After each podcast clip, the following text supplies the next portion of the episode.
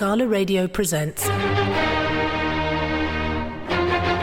Beethoven The Basics, the podcast with Andy Bush.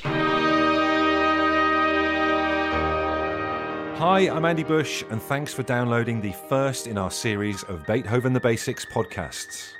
These are bite sized episodes based on the four part Scala radio series of the same name, which originally broadcast in April 2020 as part of our celebrations of the great composer's 250th birthday. Imagine you're sat in a pub about to meet Beethoven for the first time. You've got him a drink, real ale, and you've covered all bases by getting him salt and vinegar crisps and scampi fries. So check your fringe in the mirror and get ready because here he comes. And seeing as this is the first episode, we'll begin at the beginning. Episode 1 Meet the Parents. I'm a total newcomer to classical music. My day job is playing rock and roll songs on my Absolute radio show, but I've been classical curious for a while now, and I've always kind of bottled it when trying to find out more.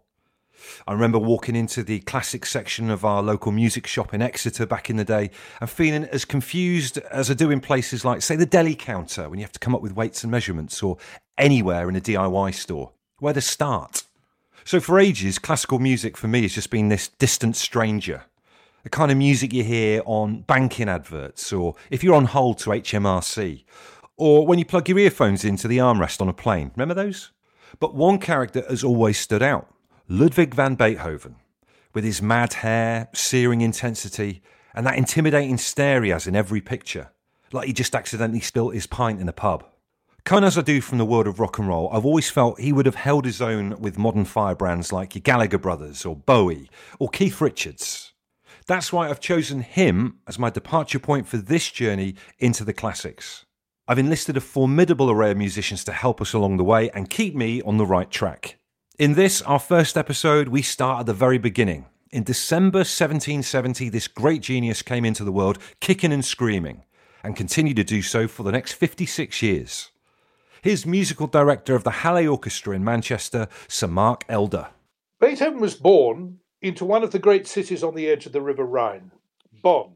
Bonn was near Cologne, but Bonn was the seat of the Elector of Cologne. And this was a very, very significant part of his early experience and education. Because his father, Johann, was a pretty tricky guy. He was talented, he could teach singing, he could teach keyboard playing, and he sang in the court choir. He was not a talented professional, but he was a hard working professional, loved a drink, loved partying, and he saw very soon that in his son, Ludwig, there was a very extraordinary and unusual talent. And he must have, at some point quite early on, realized that his son's talent was going to be better than his. I don't know about you, but whether it's literature, movie, music, or theatre, the troubled characters always seem to be the most interesting. And for me, it's Ludwig van Beethoven's tumultuous start in life that forges the complexity of his character. If you want to work out why someone is the way that they are, you need to go back to the beginning. And it's undeniable that Beethoven had a pretty tough upbringing. Conductor Jonathon Heyward tells us more. The first thing I always remember about his music is how incredibly mature his music sounds. And I think that is directly correlated to his family life. He was, of course, one of seven children, but only three of those out of the seven survived. And he came through really hardships. I mean, it's infamously known that his father was an abusive alcoholic. And particularly after his Ludwig van Beethoven's mother's passing, it only became worse that his father became even more abusive and, and really uh, dependent on alcohol. Yet, amongst all this chaos, there was one person in the young Beethoven's life that he could call his rock his conductor, Mark Elder. His mother was a great figure of strength in this family life. She was a woman with a serious temperament, a serious look in her eye. She was very disciplined herself. She had to be to survive. And Beethoven, I think, really loved her and was very fond of her and thought about her always when he was away from home. But like any great novel or movie, fate can intervene to change our protagonist's life and set them on a vastly different track. Things get profoundly darker. Here's cellist Matthew Barley. Tragically, his mother died when Beethoven was 17, and from that age, Beethoven really took over the main responsibilities of the household. He was the main breadwinner. His father was a pretty hopeless case. He was an alcoholic.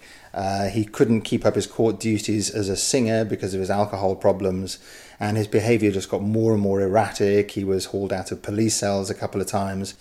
He used to beat Beethoven. Uh, he's subjected into a very tough re- regime of music lessons. And uh, occasionally there were eyewitness accounts that Beethoven, aged 8, 9, 10, would be woken up at the small hours of the morning, 2 or 3 o'clock or something, dragged out of bed and forced to perform for his father and his drunken friends like a sort of circus monkey. This whole concept of an overbearing parent sensing their child's prodigious talent and seeing future dollar signs seems to be a pattern that endures right into the present day. I think we can picture plenty of young sports, films, and music stars whose lives have sadly been controlled by greedy adults, and that was no different for Beethoven. Conductor Carlo Rizzi backs this up. The father clearly understood uh, the special qualities of Ludwig and he thought that he could have put uh, this uh, good use uh, as uh, the father of Mozart done with uh, with Mozart. So he forced Beethoven to study every time of the day the piano. Actually, a report uh, of people that said that they were uh, hearing, uh, uh, you know, Beethoven crying because his father was beating him up if he was not playing well. Now, despite his dad sounding like a right old nasty bit of work straight out of a Dickens novel, it seems that learning the basics did provide Beethoven with the essential building blocks for his musical future. Mark Elder clarifies.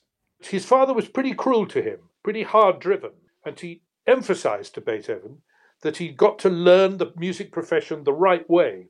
And when Beethoven tried on the keyboard to play his own music, to invent music, which he did with ease, with great brilliance when, from a very early age, you know, before he was his voice had broken, he could improvise.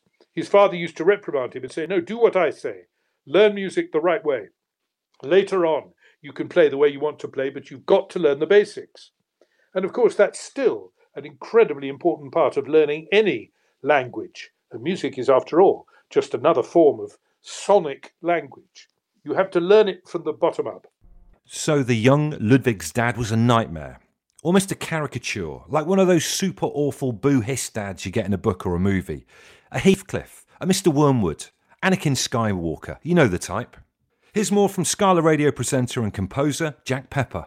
Beethoven's dad just didn't really look after the family. He drank a lot and regularly uh, to the point that he was pensioned off at half salary of his regular job. That suddenly meant that, that Beethoven, with several younger brothers to look after, had to step up to the plate.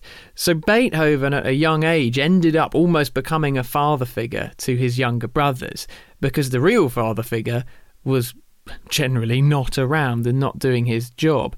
So it's fair to say that the family atmosphere was fairly tense. Beethoven had to be quite mature quite quickly and stand in where others were not willing to do so.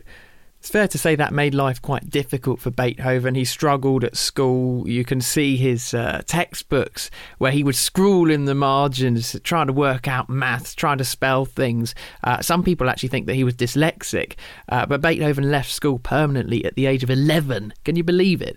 And uh, and had to make his way in the world. So again, another case of of a young boy having to act like an adult. Conductor Carlo Rizzi describes how Beethoven, the early years, reads like a column in a showbiz gossip mag. It's stranger than fiction. At a certain point in his life, when Beethoven was about 18, the father was in such a bad state that uh, Beethoven got an injunction for the pension or the money of the father to be paid directly to himself because otherwise all the money was going into into alcohol basically so uh, possibly from this we can start to understand a little bit the difficulty also that Beethoven had to relate uh, later on when he was uh, older to other people uh, and uh, to the society in general. Now, I'm not sure if you're getting the same vibe, but it's pretty clear, even at this early stage, that Beethoven was born into unimaginable conflict and had to learn pretty quickly to fight to survive. One of the things that's always drawn me to him is that he is conflict. From an early age, that's all he knew, and to him, life was war. Protect what you have, or someone's going to take it away from you. Beethoven was a scrapper, and he seems to have developed that old head on young shoulders thing that kids who have to deal with lapsed parents acquire as a vital self defense mechanism. Scala Radio presents Beethoven The Basics, the podcast with Andy Bush. So that's part one, and we're just getting started. Join me, Andy Bush, in the second Beethoven the Basics podcast when we turn to the young Ludwig's musical influences. Essentially, if he had posters of composers on his bedroom wall, who would they have been? To find out more about Beethoven the Basics and all of the Scala radio shows and presenters, from Simon Mayo to Angelica Bell and Mark Kermode to Penny Smith, head to scalaradio.co.uk. A huge thanks to the London Philharmonic Orchestra for providing the music across this series, and thank you for listening to the podcast. If you've enjoyed it, please rate, review, and subscribe. If we go back to our earlier analogy of meeting Beethoven in a pub, let's just say we've got on well and we've arranged to meet up again next week to go to the cinema.